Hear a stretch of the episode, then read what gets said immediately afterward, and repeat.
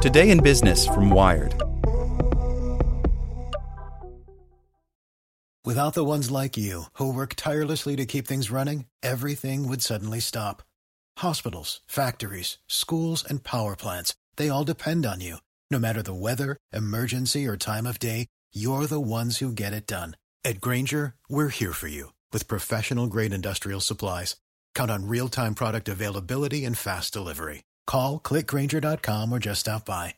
Grainger for the ones who get it done. As a longtime foreign correspondent, I've worked in lots of places, but nowhere as important to the world as China. I'm Jane Perlez, former Beijing bureau chief for the New York Times. Join me on my new podcast, Face Off US versus China, where I'll take you behind the scenes in the tumultuous US China relationship. Find Face Off wherever you get your podcasts. Hey there, this is the spoken edition of Wired.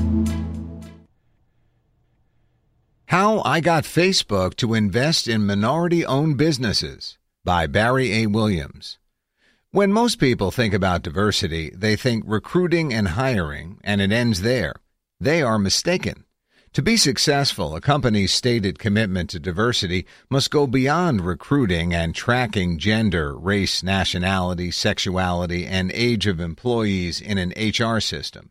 True diversity, and more importantly, inclusion, sets the company's culture. It says, we not only hire black women, but we invest in the neighborhoods in which they live. It says, we not only hire same gender loving people, but we want to build a relationship with the small businesses they own. When you have a corporate culture that values the differences that make up your workforce, it drives company innovation and employee retention through the roof. Everyone knows the tech industry is white and male and typically from the same social circles. So diversity and inclusion staff will pat themselves on the back when they fill a few seats with minorities and will give themselves a standing ovation should their diversity statistics increase by a percentage point. But what they don't tell you is that many of those new hires don't stay long. Why?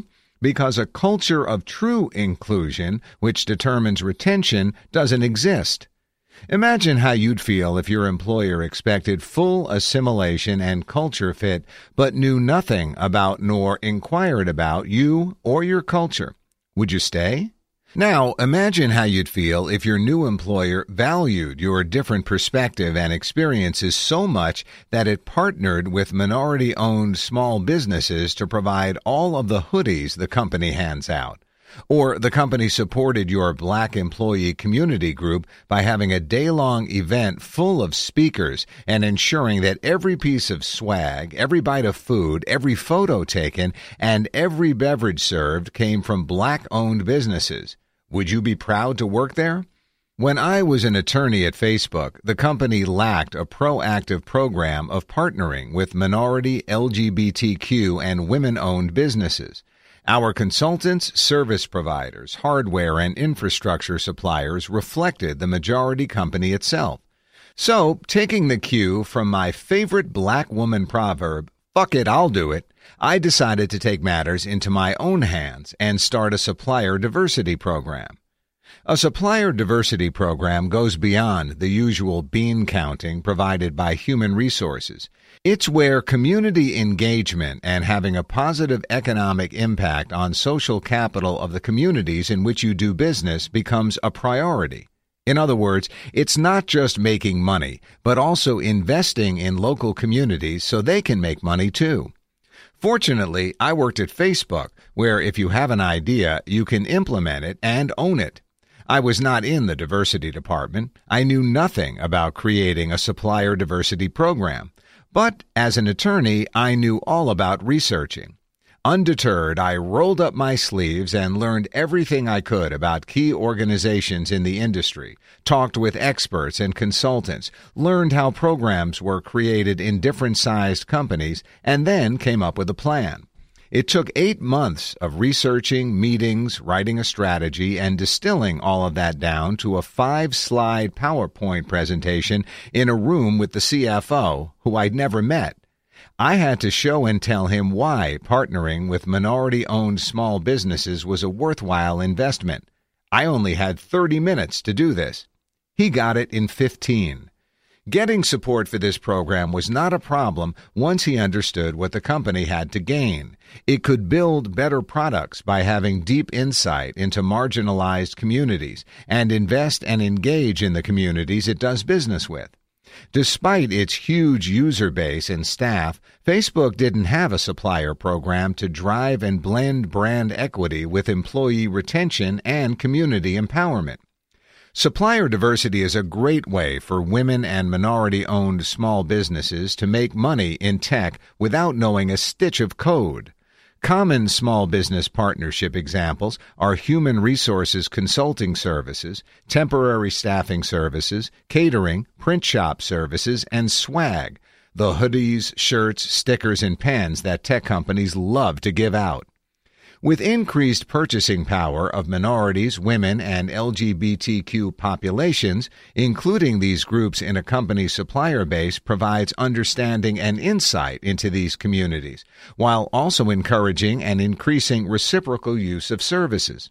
Simply put, you can't ask people to patronize your business if you aren't willing to patronize theirs. As of 2015, the Latino Latina community accounts for control of $1.3 trillion in spending power, and the black community isn't far behind at 1.25 trillion. What's more, marketing to millennials and younger generations must be driven by multicultural insights, as younger age cohorts are already more than 50% multicultural, and women start companies at twice the rate of men. Ignoring the input of these demographics can break a business. To serve and partner with key groups, you first have to respect their influence. Diverse suppliers create jobs wherever you do business, and that makes their communities stronger, more vibrant, and safer. Fostering authentic community investment and engagement is crucial for a business. By launching this program, Facebook sought to increase economic opportunity and vitality and make the company more accessible to the community at large. By creating a supplier diversity program, Facebook and other tech companies can show commitment to the communities they want to do business in. By creating a supplier diversity program, Facebook and other tech companies can show commitment to the communities they want to do business in by providing economic opportunity and access, respect, and validation for those markets. It also shows employees their communities are valued, thereby indirectly supporting retention. I'm all about providing people the tools they need to reach their full potential by any means necessary.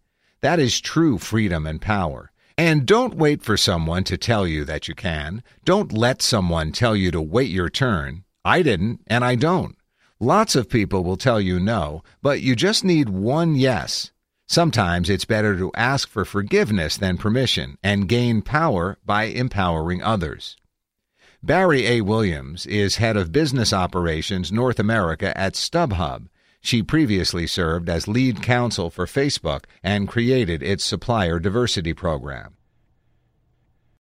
Without the ones like you, who work tirelessly to keep things running, everything would suddenly stop.